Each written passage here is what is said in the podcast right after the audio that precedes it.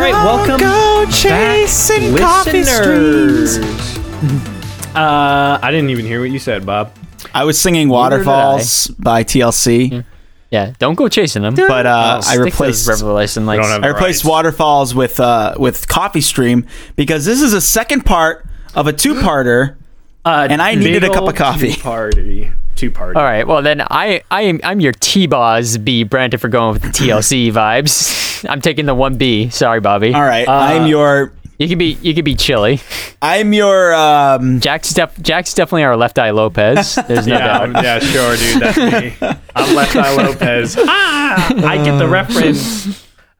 that works. Um, Anyway, let's let's just But, get right yeah, into yeah, it. But yeah, this is okay. So this is qu- uh, just quick at the beginning. This is a two-parter. Hmm. Uh, listen to last week's episode, Nazis and Occultism, Part One, or whatever the Yeah. title is. Uh, this is Part Two. Part One, we talked about uh, their beliefs and their policies. In this one, we're going to talk about uh, some some crazy shit that Himmler did. So uh, let's Oh, just get let's just get right into it because I have a lot. Because five Okay. out of my eight pages are are this next part. Oh, Mm-hmm. and we've already learned a whole bunch in the first half, so Yeah. I'm ready. All right. So I think. enough about policy, enough about their beliefs. Let's get into the real meat and potatoes, i.e., Himmler and his crazy fucking antics, bro. Uh, Uh, Jack, I believe it's pronounced Hitler. I actually used to think people were just saying Hitler wrong. Really? Uh, yeah, well, it's got to be some people out there. That's why I said it. yeah, you never yeah, know. yeah, yeah. So if you don't know, um, yeah, Hitler. I barely know her. I didn't even really explain it, but um, Himmler was like it, Himmler was uh, Himmler was like Hitler's right hand man, and if he wasn't his right hand man, then he was his left hand man. You know what I mean? Uh, like he was right there. He was the head of the SS. Um, so that is a very powerful man, one of the most powerful men in Nazi Germany, basically. Um, him, Hitler, and, and Goebbels. Uh, so uh, we'll start off with uh, Himmler's. Have either of you heard of Himmler's place of residency during uh, the early parts of the Nazi regime and into the war, known as no. Wewelsburg Castle? No. Wewelsburg. I mean, I've I definitely have heard of. Uh, there was a lot of talk of castles in relation to Nazi two. Germany. It seemed like they had a few kind of hanging around. Yeah, yeah. They um they uh they loved to inhabit you know there's the famous eagle's nest uh where where where Mhm. Hitler famously lived. Um but uh this was Himmler's place of residence Va- residence Wewelsburg Castle aka the Nazi Temple of Doom. So, Wewelsburg Castle is located near the center of Germany in the state of Nordrhein, Nord, Nord, I'm s- I, North Rhine, Westphalia. I took German in high school, so I know I only know all- like I know the German places by their German names. So I don't know. Right. So I know it as Nordrhein Westfalen instead of North Rhine Westphalia.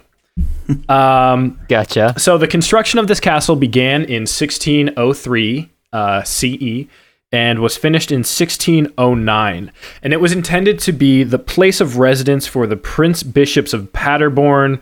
Uh, uh, prince bishop is is is like a, a it's essentially a prince in the Holy Roman Empire, and Paderborn was a um it was like a principality of the Holy Roman Empire. So it was meant to be the home of a prince, essentially. It is located near the Teutoburg Forest, which is um, legendary in uh, Westphalia uh, sort of folklore and mythology.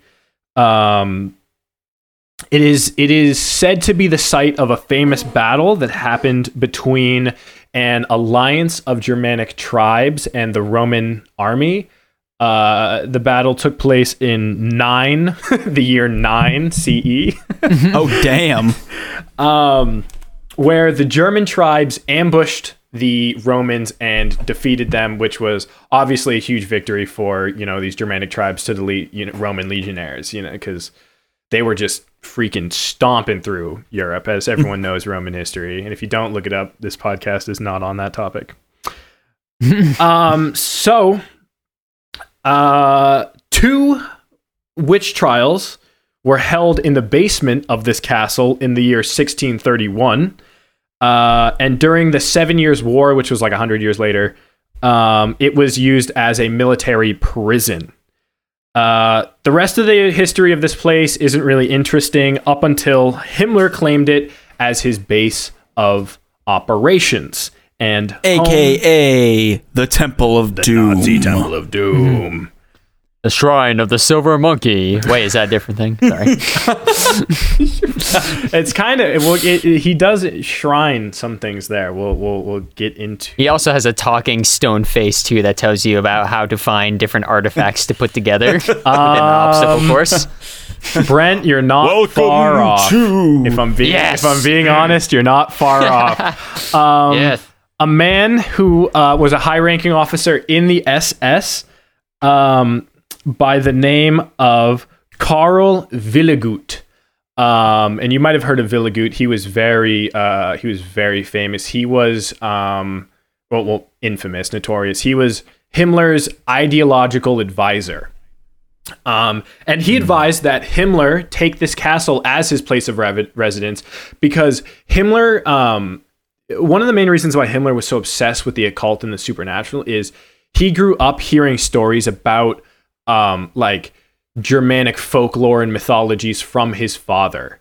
Uh, so uh, this ideological advisor, Wiligut, suggested that Himmler live in this castle because of its location so close to this legendary Westphalia battle that happened where the Germanic tribes and and they were like that has to be a good thing uh, uh, basically It has to be a good thing. But uh, more importantly than than just the, the the the cultural significance of this area, uh, Karl Wiligut, who was the uh, uh, the the advisor, as we said, was also a self-proclaimed warlock who claimed to come from a long line of god kings. Yes. Love self-proclaims. Anyone who's self-proclaimed, I love it. I want to be a more. self-proclaimed warlock, and, I can be Hey, Barlock? anyone can. Barlock? Barlock? No, Barlock was a Barlock. That's true. he was druid. Sorry, sorry. druid. Oh my god, he was a blind. we played a D&D campaign and Bobby's character was Barlock the blind druid. Dude, I think we should honestly to God one of, one of these days do like a brain boggled special, like four part series D and D campaign. That would be sick. We could get Hmm. if we we could get um we could get like Zach and Aaron. Then we could do like a di- we could do like Discord D&D or something. Hmm. Dude, And then we could And, we like, could we- do, do a special on it. we could like relieve guys- Brent of the editing, and then I could like I could like edit all of them, so Brent Yeah. could continue editing the regular episodes. Yeah. Yeah, That yeah. would be so cool. If you guys want to hear that, uh, send us an email or leave a message or a comment on or any of our Yeah, any of our things. Yeah, yeah. Um, but uh, so uh, Wiligut, not only, uh, more importantly about the location of this area, uh, its importance in reference to an old Germanic prophecy. Um, so uh, it is, it is, it is. He he theorized that this is the location that the prophecy was referring to. The prophecy is called the Battle of the Birch Tree. Um, interesting little fact: it's most likely supposed to be called the Battle of the Cherry Tree um, because the German word for cherry is Kirsch, which looks a lot like birch. Um, and K's and old German K's looked like bees. So people think it's a mistranslation and is supposed to be cherry, which would make way more sense than birch, than a birch tree being because we're in Germany and they have tons of cherry trees in Germany. Anyway, I mean it's interesting though. You get the alliteration, the Battle of the Birch Trees. Yeah, you guys want you guys want to hear? Um, there are many different translations of this prophecy. This is just one of them um, that I have here. So um, I will read it out to you because I think it's insane. Please tell Hit me me. it. That's my one hope for this prophecy is that there is a chosen one. That's my that's. Father- All right. Will be against son, and son against father. Dogma will be perverted. Men will try to overthrow the Catholic Church. Mankind will become lovers of pleasure. The true and believing will not be found anymore. After which, the independent peoples will fight wars against each other for a long time. Thrones will have collapsed and kingdoms will collapse. And through this process, the unaffected East against the West will resort to heavy weapons. Then It is no longer over fatherland, language, or belief. A war will follow after a winter which really was no winter, when there will be a soulless snow that will fall. The flowers will bloom very early in this year, and the cows will be up to their knees in grass by April. The first soldiers that will come will wear cherry blossoms in their helmets. The rye will be brought in before the battle, but the wheat won't. For the soldiers are animals and will eat the wheat in the fields. On the east field by Gravenstein, the soldiers will kill a red crow, however, they won't have much time to eat from it. The citizens flee from town. A young lass with a red skirt, who is the last to cross the small creek, will be shot. In the middle of Germany, they will meet. Towns and villages will be destroyed. After, it will be necessary for the people to hide in the mountains and in the woods. In the nearby Lower Germany, the battle will be decided. There will be battles like this the world has never seen before. This terrible battle will begin by the birch forest near Bodberg. For three days they will fight, covered with wounds. They will fight until they stand in blood. Um, Whew. which like I honestly get, Hmm. get goosebumps when I read that prophecy. Um, so so There's some like Game of Thrones level shit going on there. Yeah, seriously. Yeah, so winter ba- is coming. Like winter's gonna be here. Jk. no, I think they mean I I think what it means is a winter that's not a winter means it will um Maybe from like ash or something from burning yeah cities or either something. that I know. or um or the like world will turn to. or the world will be so terrible it would be as if it is winter. Mm-hmm. Um, because then they mention how how things will come, like everything will will like sprout early, essentially. Um, and so uh, the ba- so when they talk about the battle being fought near the center of Germany, um, this castle is very close to the center of Germany. Um, and so since and, so that combined with the uh, with the other uh, with the other aspects of, the, of of this being a location of legendary battles in the past, they believe that um, that this is that prophesized uh, location. Um, he believed that this area would be the last bastion. Um, some translations of the prophecy mention men, mention the the army of the west being the being in a in a, in a final bastion. Um, he thought there would be a great battle from the east, meaning like Russia and Asia. He thought we're going to come and invade. Um, and so uh, this could be partially uh, part of Himmler's justification as to why he was so eager to invade Russia, because he he he possibly could have wanted this battle to begin and happen. Um, wanted to make the prophecy happen. yeah, Captain. and um, it's also it's also a very very small possibility that this is why Goebbels was against opening a two front war because in some in some translations of this prophecy, they mention enemies coming from uh, the coming from the east and coming from the west. Um, so that is just uh that is um, just a little interesting fact, and I completely forgot about my slideshow. Okay, so this is the castle, by the way. Can you guys see that? slideshow. Slideshow. This looks awesome. Hell so yeah. that's so that's the castle. Here's another. That's a castle, here's all the right. here's the front entrance of the castle. Um, what is this next? Oh, okay. Yes, this next area. Perfect. So Is that Pandora, the land of Avatar? no, but doesn't it look beautiful? That's in Germany, does. and I'm so mad that I didn't go and see that when I was in Germany. Um, That's gorgeous. Yeah, it really is. Um, so another huge reason why Himmler chose this castle was its proximity to the Externsteine, also known as, which translates to external stones, which is just means like standing stones, basically. Um, Extern China. Steine.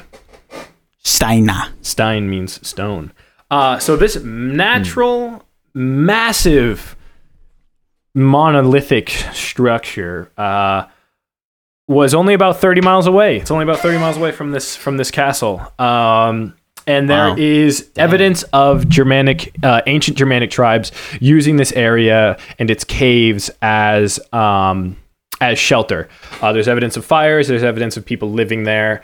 Um, However, there is not much evidence that would support um, that they used that the ancient Germanic people used this area for any sort of religious significance. um, a medieval relief depicting Jesus being taken down from the cross. Can you guys see my mouse?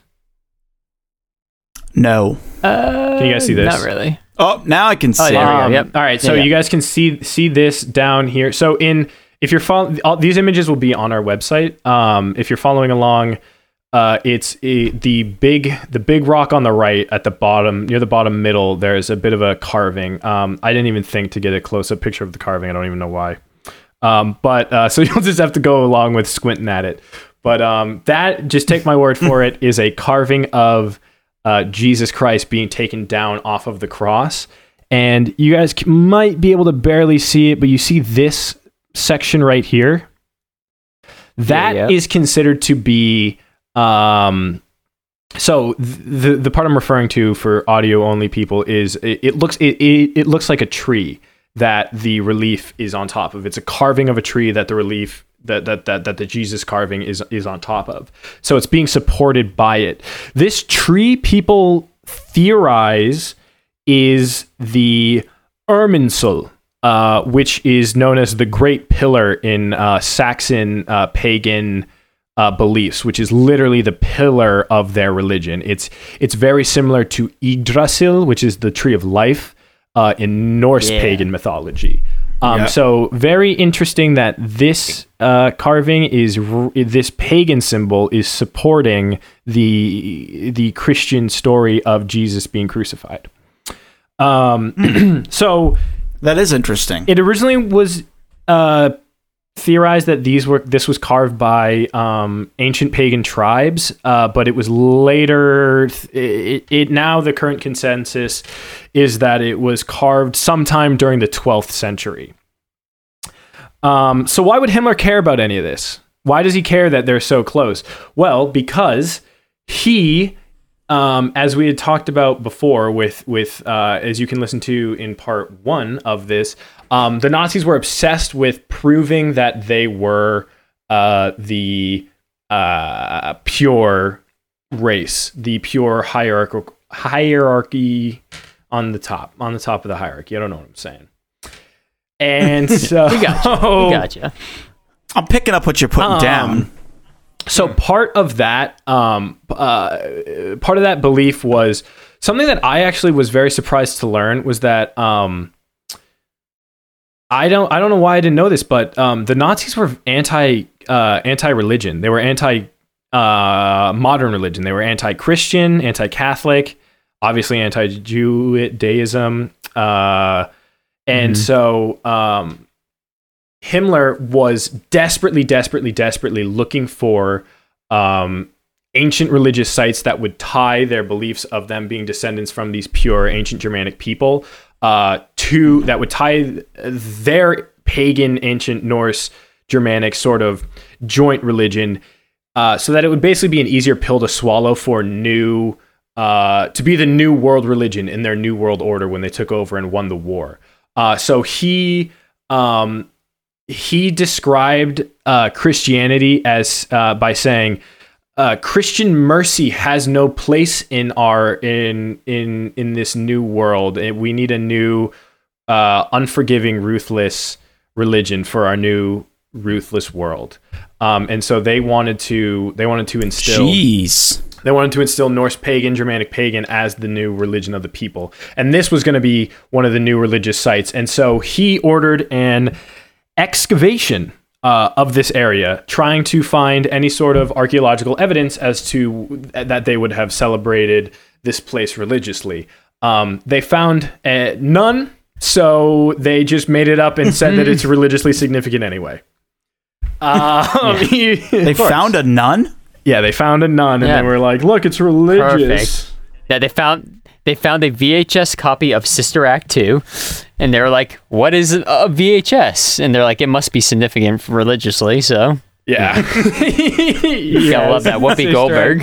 So, um, they, uh, yeah. So, back in the habit. dude, Sorry, I forgot the subtitle. Back in the I the watched habit. a video like critiquing Back in the Habit, and it was so funny because, like, apparently the type of nun that they are changes in between the movies, and like all of their like religious practices change, and they're like, Hold on a second. wait a minute. Are you Jack, the the J of this podcast, trying to tell me, the big B, that there are religious inaccuracies within the seminal film Sister Act 2 Back in the Habit? I'm sorry to break the news to you, Brent, but it's not it's not an accurate representation of, of nuns, dude. oh, Brent, don't leave. Brent, break Brent. it breaks my poor little heart. I actually unplugged my headphones by accident. That's how upset I was. Oh my god, dude. I thought you were just getting up and quitting. I, I can't do the same anymore. I guys. wish Brent actually got that heated about Sister Act. That would be so good. Could you imagine if Brent was like, could you imagine? You found, like, one like, button. If, like out of everything, like Sister Act 2, Back in the Habit is the hill that Brent dies on. of all the things, of all the bullshit Um, that Brent has to deal with. So uh, basically, yeah, he wanted this to be a great religious site, and he essentially made it into a great religious site because whatever he can do whatever he wants in his new in his new because he's the, he essentially was like, um, because of his obsession with with mythology, he sort of um became the the ideological leader of the Nazi party, the religious leader almost of the Nazi party. Um, and so his plan was ooh, okay, so this is him uh eh, doing a I put this is out of order. Hold on. Eh, that's out of order. Here we go. Um, so this is a map of the proposed area of uh Wee Weesberg. of it's it's it's it, yeah it's it's pronounced Wewelsburg. It's this. I prefer Wee Weesberg. this letter is an L, by the way, Bobby. Oh, That thing that looks like the part of Oh, the yeah, E is okay, a stain, gotcha. so it's Wewelsburg. Um, so this is a map of Va- this is a map of of proposed what uh Himmler wanted to rebuild Wewelsburg Castle as. So remember that remember that big castle that I showed you before here and here Yeah. and uh, Yeah. this one. Um, so that whole castle is this triangle right here, I believe. Um, and so Wow. Okay. everything else was going to get. Um, this is this is this is the town over here. Um, but this whole area and this area over here, so the the semicircle around the triangle and the uh, the sort of uh, pie slice looking shape thing up top were going to be added in a- after they won the war because Himmler's plan was to rebuild Wewelsburg as the new ideological center of the world. He wanted this essentially to become a sort of uh, Germanic, Nordic, pagan Vatican. Um, like that's that was his dream plan was for this place to become the new Vatican. Um, so interesting. Yeah, Yikes. it's it, which is which is really like terrifying. And um, if you ever want to see like Wolfenstein, the Wolfenstein games, we talked about them a little bit in the first episode. They're great. Uh, the new I've only played the new ones, but they're a really interesting look. If you've ever wondered what the world would look like if um, Nazi Germany took over and um, by using occult technology, definitely play the Wolfenstein games. They're really cool. Um, so he wanted to add all of this new uh, stuff. This area to the to the to the southwest over here. This is the forest um, in which uh, where the legendary battle supposedly took place. Um, Hmm. So uh, he actually started construction on this uh, whole thing. Uh, before the war was over, he had an a concentration camp actually built nearby Wewelsburg Castle uh, to hold all the slave Oh. labor that he took. Um, there's one firsthand account of a woman who was a uh, a young girl living in the town of Wewelsburg when this happened, and she noted that every day she would see um, hundreds of these slaves with stones on their back marching into Wewelsburg Castle, um, which is kind of terrifying. She she she said that like Yikes. uh, for every every like 10 soldiers there was two guards and two dogs you weren't allowed to talk to the slaves or give them food or water or anything um, and so that's pretty freaking scary so Well, if you ever want to know how big things were built in the in the past, it's usually slaves. yeah so when or Yeah, or aliens. Or aliens. If it wasn't white people, it must have been aliens. Um, Exactly. so, uh, Uh, it was at this point um, when he when when Himmler first um, when Himmler first uh, came into residency at at uh, at Wewelsburg Castle. He originally intended it to be the base of operations and like basically the home for the SS. He wanted it to be sort of like where they where they train the SS and where they teach them about these the, the Nazi ideology and the the occult beliefs uh, that they had. And um, Look at this dude on the right trying to be Hitler. I know. You can tell he's yeah. Well, apparently it was a very popular mustache style until Hitler ruined it. Really? Um, but uh, oh, so we've gone back to the picture of Himmler with the wreath. By the way, uh, they'll be in the right order on the on the website. Um, so. Uh, ba, ba, ba, where was I? Um, so it was at this point after he he started the construction of his uh ideal religious center that uh, the point of Wewelsburg really began to transition from a place uh, to train the SS to more of place of training of, of, of occult worship with the uh, SS. So in this picture, we see Himmler lying a wreath, a wreath on a crypt of um, presumably an SS officer. Um, another, uh, we, can get to another. Uh, we'll get, we will get to another explanation of what this could be in a little bit. Um, he started to hold more uh, ceremonies and events with heavy pagan influences, uh, such as weddings. Many weddings where they were denouncing the traditional Christian uh, aspects of a wedding and introducing a lot of pagan symbolism and and traditions into it. Um, uh, the uh, Christmas, they stopped celebrating Christmas in Wewelsburg and instead replaced it with a ceremony celebrating the winter solstice, where hundreds of SS soldiers would be carrying torches as they carried out these pagan ceremonies, oftentimes with Wiligut, the ideological advisor, would act as high priest, and he sort of became the high priest of this new uh, Germanic pagan religion. Um, around this Weird. time as well, Himmler start Himmler banned any members of the public who were outside of the Nazi Party. Um, basically, only high members of the Nazi Party and the SS could get access to Wewelsburg Castle. He banned any sort of official report or documentation or any sort of information about Wewelsburg Castle getting out at all. Um, he really didn't want people to know what was going on here. Um, Yeah, I mean, if people saw this picture, yeah. Uh, so Oof. the uh, he sort of envisioned that the SS would become the priests of the new world, that they would be the leaders of the new church, even though there would be no church anymore. It's all pagan stuff. They would be the religious leaders who would be who would who would go to these the, these different places all over the world and be converting people and and and, and causing them to to uh, to worship. Um, uh, Himmler had uh, Himmler had fourteen thousand five hundred of these uh, of these rings made.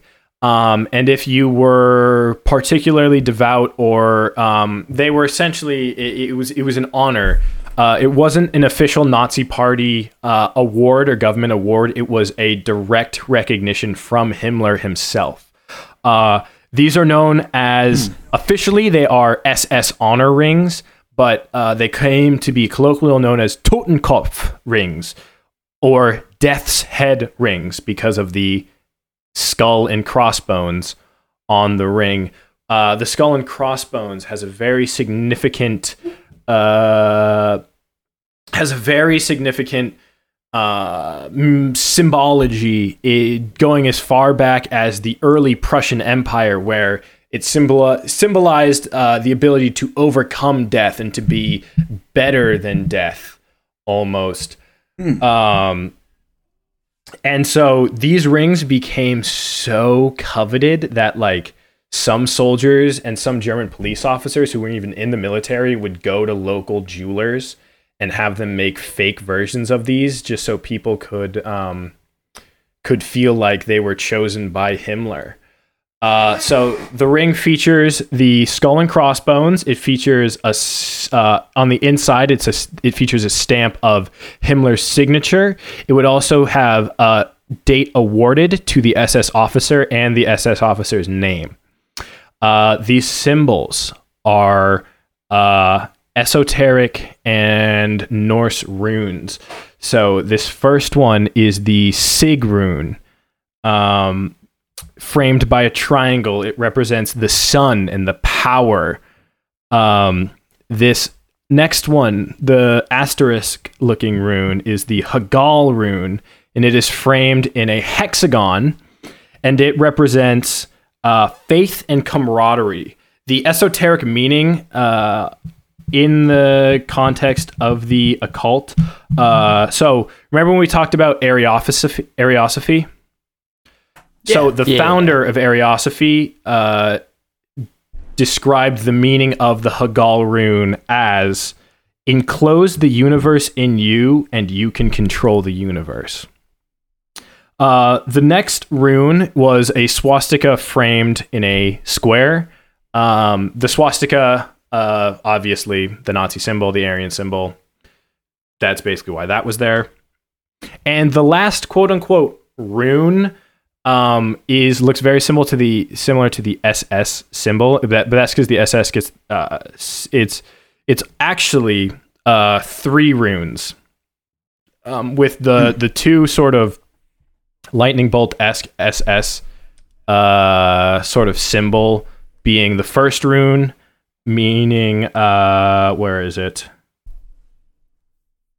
Uh, the first rune meaning Gabor, and the second rune is called a bind rune because it's two runes put together um, for O and T. And so together, uh, it was meant to be Gott, which is the German word for God. Um, and it was designed by this sort of new age rune was designed by Wiligut himself. Um, and other than that, these this sort of uh, around it's wreathed in uh, in oak leaves. Um, and I don't know. I didn't say anything about the uh, significance of that. So initially, only five thousand of these runes were made for uh, of these runes of these rings were made for his top officers. Um, but eventually, he started making more, and a total of fourteen thousand five hundred were made and um, by uh, 1940, I think 19, 1940, 1941. Oh no, 1938. 1938. Um, Goebbels started, not Goebbels. I don't even know why I said Goebbels. Himmler started um, ordering that any rings of any officer who either retired from the SS or was killed or left for whatever reason would be returned to him. Um, and uh, he kept all of them in a chest that he kept uh, in the in the vaults in the basement of Wewelsburg Castle, and it was supposed to represent your lifelong commitment to the SS. Even though, wouldn't it make more sense for them to keep the ring? I don't know, but he kept the ring um, in a chest. He had all of them. They were made of silver. Um, so out of A chest of trapped souls. yeah, so out of the 14,500, only about 3,000 of them are accounted for. The other 11,000 are uh, thought to be lost in a hill somewhere.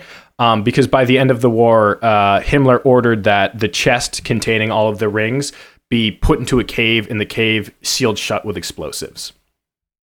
Oh, So nobody. dang. So we know that it's in a hill nearby Wewelsburg, but nobody has been able to locate where the rings are kept. I mean, I wouldn't want to locate it if it was, you know, filled with explosives. yeah, it's not. It, they went off, Bobby, to seal.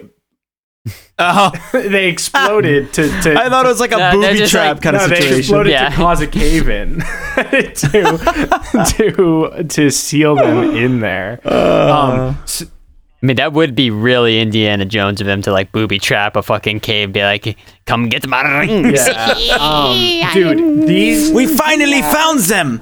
These these uh, this these rings are insane to me, dude. This whole like this is like Imagine holding one. um they're probably wicked expensive. Like they're probably a Oh, yeah. highly sought after collector's item. Um Uh, it's just it's a it's a yeah. I mean, this is like some serious levels of like cult, dude, the like SS This shit going on here. Cult and seriously- occult. Yeah, Okay. yeah, we're, we're moved. Like two weeks, two weeks ago, I went to a World War II museum, Yeah. a- and like just seeing like even the the American stuff, like what they used to have with them, just like trading cards and like the, the things they used to like. I don't know, kind of like keep them entertained. Yeah. It- just looking at that, I was like, oh wow, this is like insane.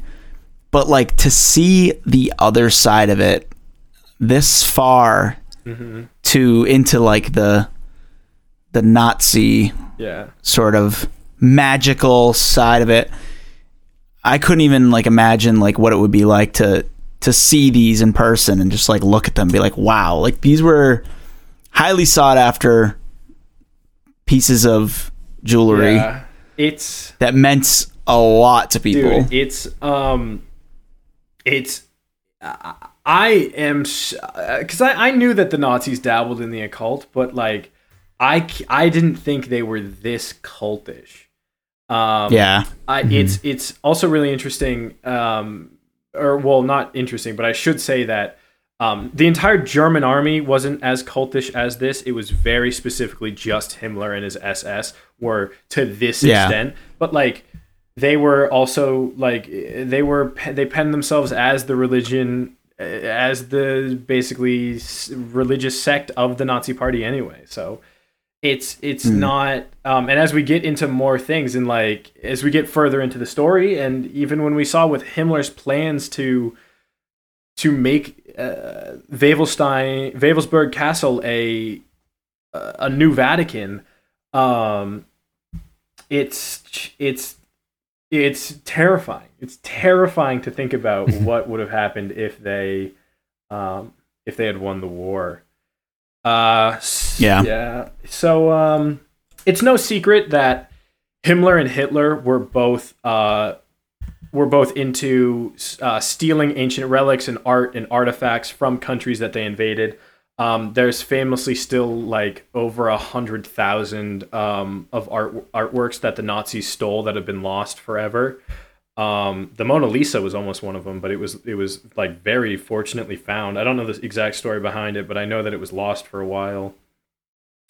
Really? Yeah. Um, I didn't know that. so Himmler was um, Himmler was obsessed with uh, Arthurian legend, as we had um, mentioned before. I can't remember if it was in this episode or the early one, and he we teased it at Oh, the end of our did, last we did. episode. Yeah. Um, he uh, he started um, so he started remodeling uh, Wavelstein Castle to be decorated in the themes of Arthurian legend, and he would get uh, he would name rooms after like King Arthur or King Henry or uh, Henry the Lionheart.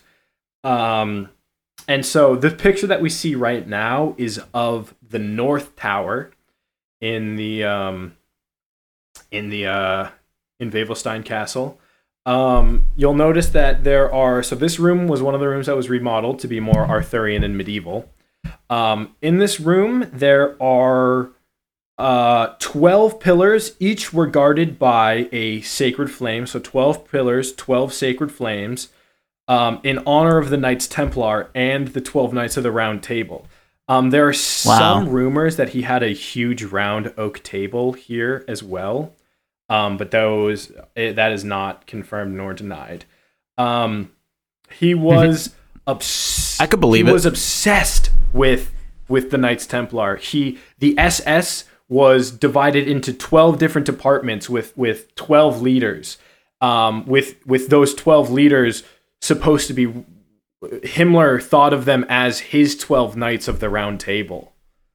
Um, On the floor here is a mosaic of the black sun, the The black sun is a, an ancient pagan symbol representing God. It has now been appropriated to represent uh, Nazi ideology and um, and uh, sort of neo pagan and neo Nazis often will use this symbol. Although I was reading about it on a on a like a website about information about hate symbols, and they did specify that um, the context of this symbol is extremely important. So it's not just offensive in any context. There are contexts where it where it doesn't it doesn't mean like white supremacy and, and neo-Nazi beliefs. Yeah. Um, Right. so uh, in the basement, there was a vault which had 12 pedestals where the Nazis and the SS Himmler would perform uh, pagan occult uh, rituals. Um, so you you can really see how Himmler was obsessed with this kind of stuff. Um, just like it's just completely obsessed. Um, Wow. so uh, we'll move on to this next slide here, uh, which is you might not recognize it, but this is the um, did I put it in? No, I didn't. Um, this is the Holy Roman Empire's crown jewels. Um, I don't know if this is the one that uh, Hitler actually stole, but they were being held in a museum in Vienna. And um, so there's, you know, the scepter, the orb, the crown. Um, and so Hitler and Himmler were both obsessed with finding these holy relics uh, because Hitler believed that it would solidify his divine right to rule if he had them. Um, something that is considered uh, a crown jewel is uh, on the right here. Is, this is the Hofsburg spear, aka the Spear of Destiny, aka what people believe to be the spear that pierced Jesus Christ's side when he was crucified on the cross. Um, and so Hitler Hitler believed that whoever was the holder of the spear would be uh, would have the approval of the gods because it was the spear used to condemn Jesus. Um, and he actually uh, owned these items at one point. He did. He did in fact uh, steal them, um, but he got defeated anyway. So I guess he was not divinely chosen to rule. um, Imagine like owning like some crazy I- items like that. Like it just it's dude, the like these items which are like like if you're gonna talk about like priceless, like these are priceless, priceless, like priceless, priceless. Yeah. Like these are like the relic like this is like what Indiana Jones is looking for in the in the Ark of the Covenant, you know, like that's how priceless these Yeah. are. And um it's crazy. it's it I had a it's it's super interesting. I um I I forgot to put it on here, but I have a picture of um I'll I'll send it uh, I'll put it on this before I share it so that uh, we can put it on the um on the website. But there's a picture of a uh, of an American soldier um after they uh, raided wherever Hitler was holding these relics. Uh, he's wearing he's just straight up wearing the the crown of the Holy Roman Empire, and he like he's like smoking Wow. a cigarette, and I'm sure he was like, "Oh, take a picture of me." I will like they did this like it's like it reminded me of that episode of uh the finale of Band of Brothers where they raid the Eagle's Nest, and they're just like chilling in Hitler's uh Hitler's home, and so yeah, he was just so this Yeah, right. crazy crazy picture of of, a, of an American soldier wearing the the crown of the Holy Roman Emp- Emperor, which is just which is so cool. that must have been like the coolest thing ever. Um, so Hitler's main focus was on getting these relics. Um, our boy Himmler, however, not really our boy Himmler, however, uh, he was more interested in finding the Holy Grail. So the Holy Grail, for people who don't know, is considered to be a relic. It's it's the cup that Jesus like consecrated the Last Supper with, and was like, "Drink from this, for this is my blood," or whatever. That's the Holy Grail. Um, so Himmler was obsessed with uh, finding with finding this Holy Grail to the point where he hired a journalist and quote Indiana Jones type archaeologist um, by the name by the name Of no, Schmindian Otto Otto Rahn was his name. Otto Rahn. Uh, Dude, dude, wait. The Holy Grail. How would you even know if it was the Holy Grail? um, if you like, drink from it and you die, I guess, like in that Indiana Jones scene. Yeah, It, exactly. like takes. Oh no, because if you drink from the right one, it gives you all the ye- it gives you infinite years. But if you drink from the wrong one, it takes all of your years or whatever. Um, yeah. but what if you drink from a regular Grail? I don't know, Oops. dude. You're fine. Yeah, you know how you you just have like you're just lousy of regular old grails hanging around your apartment. Yeah. You know? Dude, I got like at least seven Grails. seven. Seven Grails. Um. So Wait. The seven deadly Grails. good one. Good one. um. So Rahn was sent. Uh. He was sent like to the Pyrenees Mountains to Spain. He was trying to find, um, the Holy Grail, but he was unsuccessful in finding it, which leads us to our last topic of uh, the day because this this this last topic sort of leads us into the end of the Nazi Party's rule, um, which is known as the Chiemsee Cauldron. So, so on the left here, Did someone say yeah, cauldron? dude, it's a cauldron. And not the gram. So on the left here is a uh, is the Chiemsee cauldron. This this uh, gold cauldron was discovered in a lake in Bavaria. For those of you who don't know, Bavaria is the, in southern Germany. Um, in 2001 by a diver. It was discovered in 2001. So you're probably thinking, if this was discovered in 2001, why are we talking about it in the term in the context of uh, Nazi stolen relics? Um, That's exactly what I was yeah, thinking. so uh, it's so it's uh, we'll get there in a, in a little bit. It's it's about a foot tall. Um, it's uh, 20, 20 inches across or 30 centimeters. Uh, or no, sorry, 50 centimeters or 20 inches across and about 30 centimeters or about a foot tall. Uh, it is made up of about 10 and a half kilograms or about 28 pound, 23 pounds of 18 karat gold. It is very similar Whoa. in style to another famous cauldron, and I have that other famous cauldron on this slide as well, called the Gundestrup cauldron. The Gundestrup cauldron, uh, which is slightly larger and is made of silver, uh, this one was discovered in Denmark in the year 1891. And it is thought to date anywhere between uh, 150 BCE to 1 BCE, somewhere in that time period. Uh, so it's uh, ancient Celtic.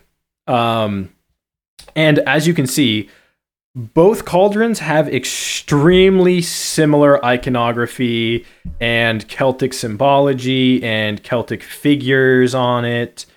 Um, but uh, you know, the gold cauldron looks a lot better um, because it's made of gold and it's not as you know, it's not as broken as uh, as this other one. This other one, I mean, for being almost two thousand years old, is in pretty good shape considering.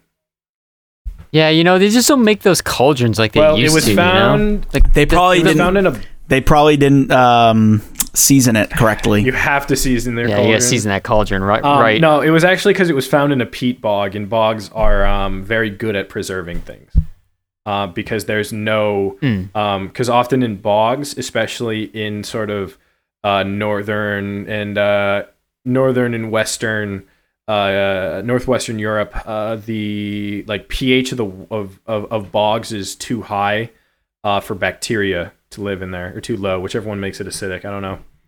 Um, but uh, that's why it's uh, it's survived for. So, I mean, it also obviously got cleaned up. Like they didn't find it like this, and it was it was nice. But um, Not in yeah. a bog. uh, so they look extremely similar. On first glance, you would say, "Oh, these are both Celtic cauldrons." But how did this one get into Germany, and why was it in a? Why was it just sitting in a lake? Um, That's a good so question. interestingly, uh, the Gundestrup cauldron on the right here is an actual Celtic relic. And why do you say, oh, why do you say this one's an actual Celtic relic? Because this one on the left is not a Celtic relic. Um, so metallurgists analyzed the, the gold and they discovered that the gold was too pure to have been from any time earlier than the 19th century. So it is a modern Ah. creation.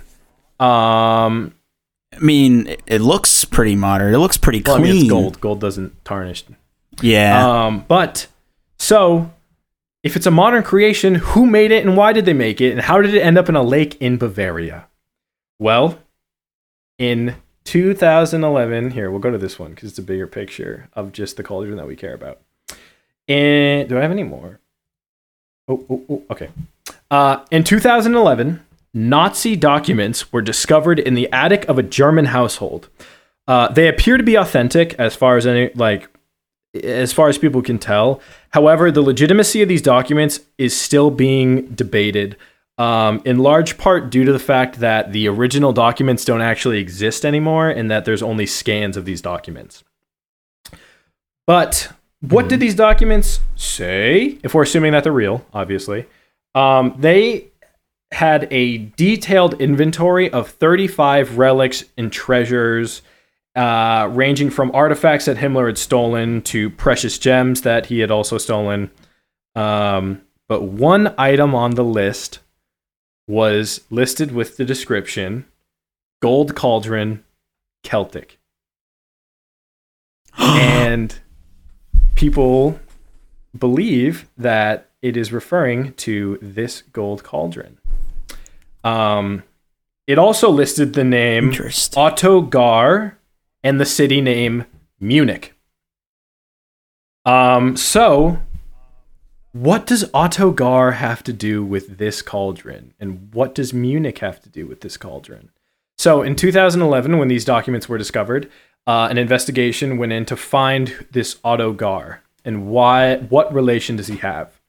Um, so it turns out Otto Gahr was a silversmith who worked at Haydn's workshop, which was a jewelry shop in the city of Munich.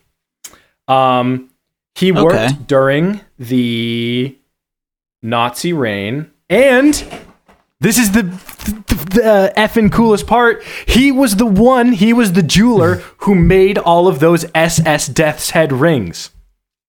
What? Yes. So Yikes. We've gone full he circle, was famous people. for making these death's head rings, right?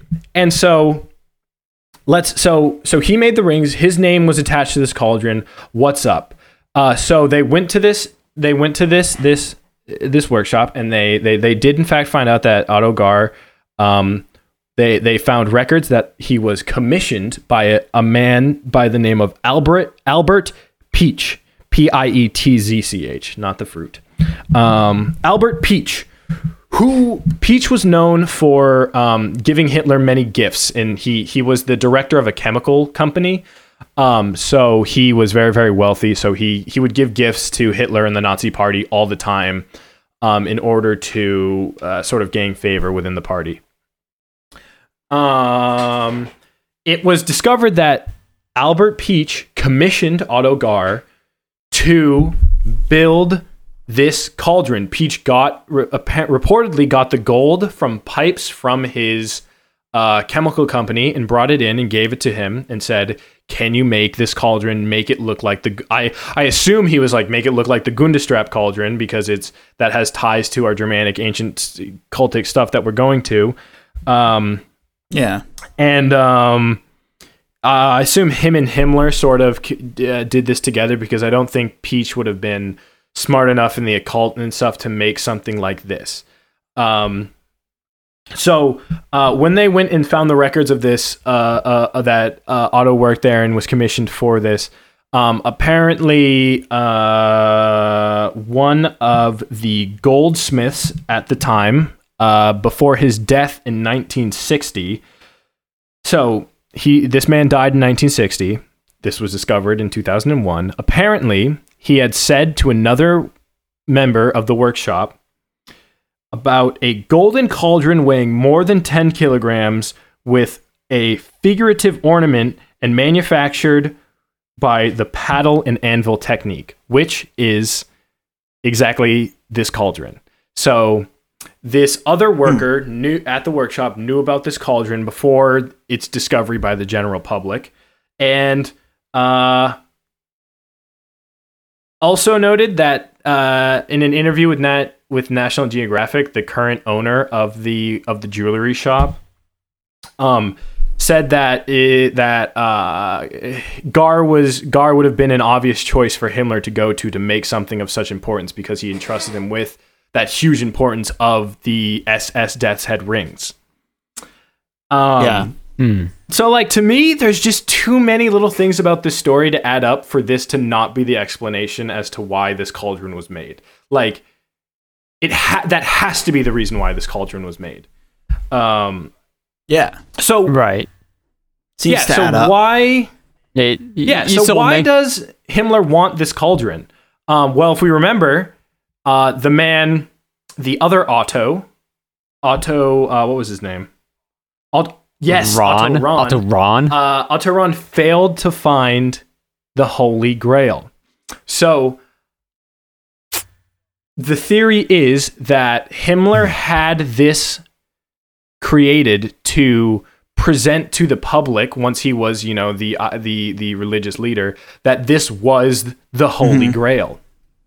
Um, so uh, reasons that we why we we we think that is um so this is a picture of the crypt in the basement of of um of Wewelsburg Castle.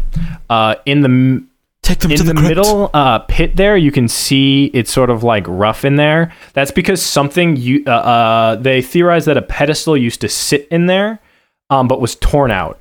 And I don't know. You can see these dark gray parts right here that are sticking out. Um, Those are actually gas pipes um, that that uh, historians believe led up into a pedestal that would fuel an eternal flame that would burn within the new uh, Holy Grail. And that this this Whoa. this crypt, this shrine, would become a place of worship and a place of mourning, uh, eh, to and, and and essentially be the religious epicenter of the Vatican, of the new Nordic Vatican here, um, and that is why uh, that's and and uh, that's why he went and got that new golden cauldron made. Um, and so you're probably thinking, all right, so Wewelsburg Castle is nowhere near Bavaria. What happened?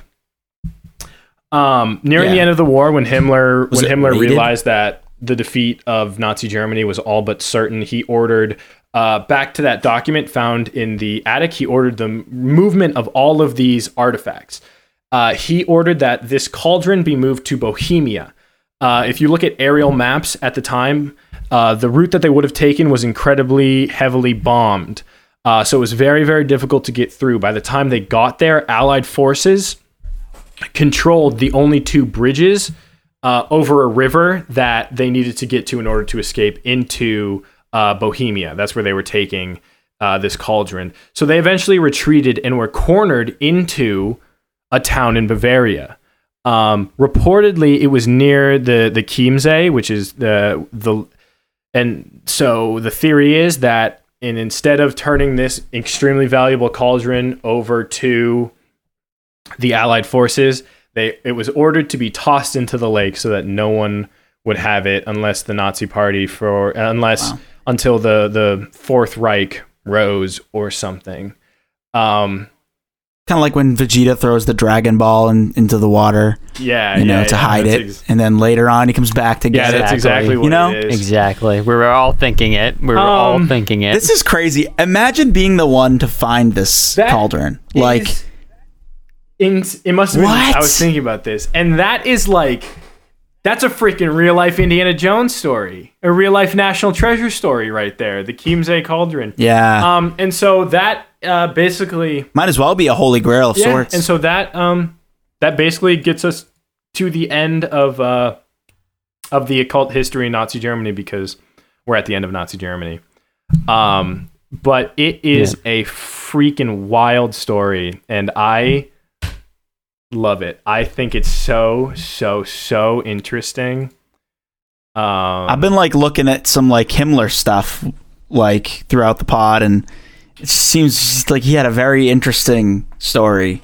Uh, he ended up committing suicide mhm. with cyanide, and um, I want I want to learn more about Himmler. I didn't know much about him, but isn't is it the the man in the high castle? Is that base? Is that I don't know. I don't. I think that's one of those like alternate history type shows where it's Gotcha. like what it, you know, kind of kind of similar to like uh This is the, this is the Wolfenstein, like, picture what if- what if of the the, of Germans the? American You- soldier wearing the, the crown jewels of the Holy Roman Empire. It's, Ah, it's insane. yeah. It's awesome. that's awesome? And so I just thought that that whole thing was an awesome story. Um, yeah, that's basically all. Uh, I feel like we did all the research. I mean, you did all the research, but I feel like we just like figured out the story.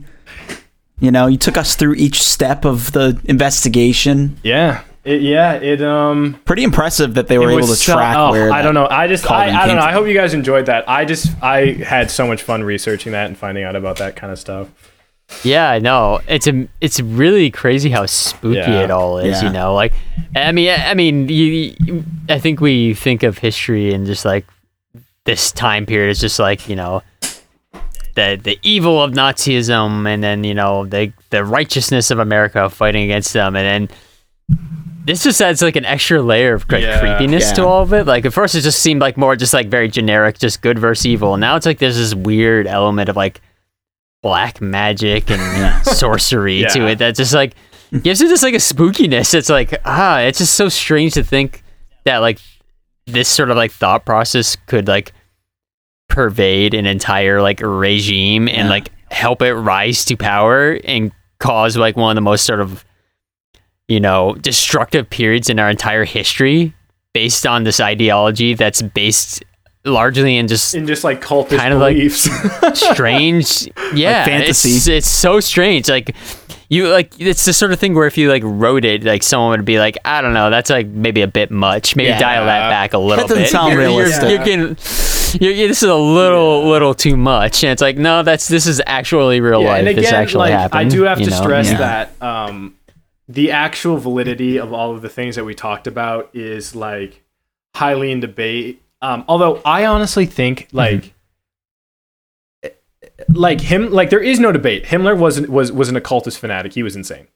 Um, it- Yeah. the the whole like the debate is whether is is is really about the the Chiemsee uh, cauldron. But one of the things is um, I forgot to say what happened to the actual cauldron after they found it was a uh, a Swedish entrepreneur bought it and uh, sort of like was like, "Hey, this this this cauldron is uh, worth a billion dollars because it is from uh, it is from uh, it's the best preserved thing ever, the best preserved oldest thing ever, and it's from this this time period, and it's such a huge cultural significance."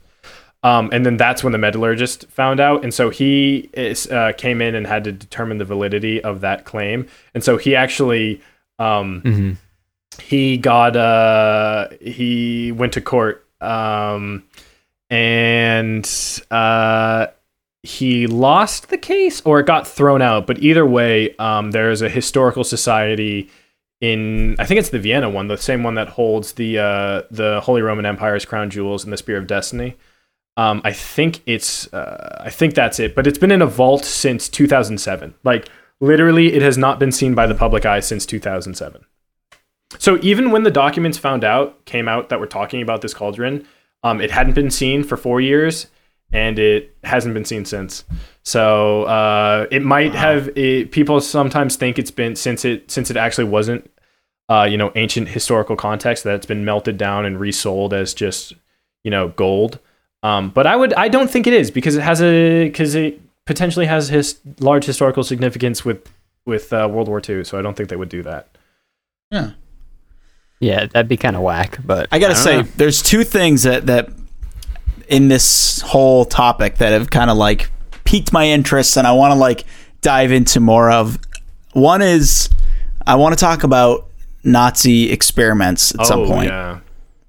Because there was a lot of like crazy stuff going on with like the experimentation that they did and, and all that stuff. Y- Eugenics and all that crazy horseshit. Yeah. Exactly. And the other thing is, I want to look it further into this the uh, the seven roots, Oh, the the seven oh, race roots theosophy. thing. Yeah, We could because do- like could do a I whole feel like episode they're theosophy. It's than like the true history Yeah, of humanity yeah. or whatever, which is obviously not true, but it just it's so interesting. Um, but I feel like we ended on a really good note. We ended on cauldrons. Oh. and guess what? Next week is. Bogtober, baby. Welcome to Bogtober. you guys weren't with us last year. Yeah, Chains rattling, chains if you guys rattling. weren't with us last year for Bogtober, Creaky you're in doors. for a treat.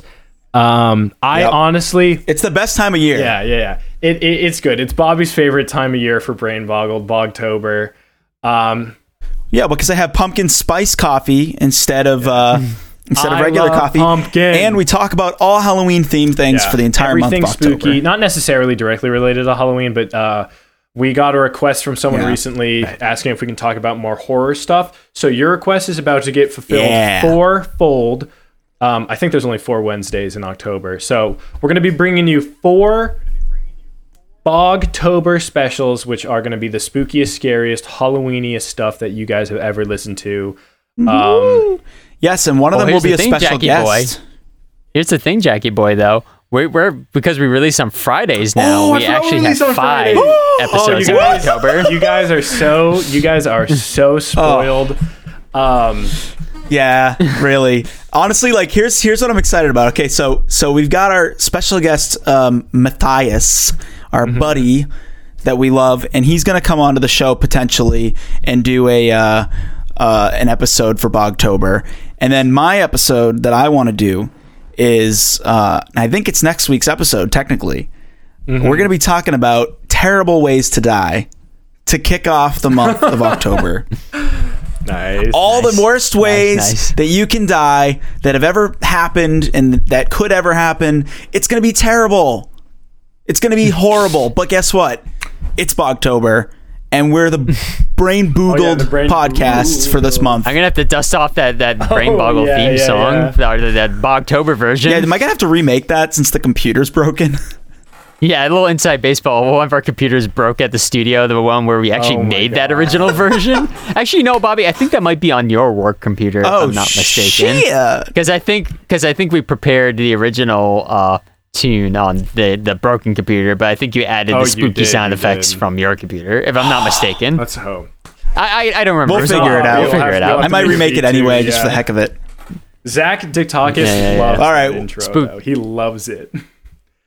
Yeah. Zach Who does? Dictakis. It's like his favorite thing ever. Oh, yeah, He Zach D. it, Oh, yeah. Um, Oh Yeah. man, that was a fun series. Yeah, that was a fun little fun little Yes. two-parter. Uh, thank you guys for listening. Mm. So uh, we reference a lot of images in this episode. Uh, so if you want to follow along with those, uh, we probably should have said it at the beginning. But um, brainboggle.com slash uh, just brainboggle.com.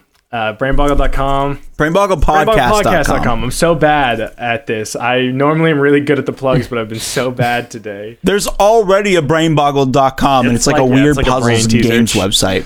Riddle me this. check out yeah so check out that if you want to do some brain some brain teasers or yeah brain is that what it is brain teaser i don't know but I don't um, even know. yeah. yeah so brainboggle.com we have a uh, that's where you can find the brain brainbogglepodcast.com so that's where you can find the brain bloggled uh, and that's where we'll that's where we'll have our images and um, um, what am I saying?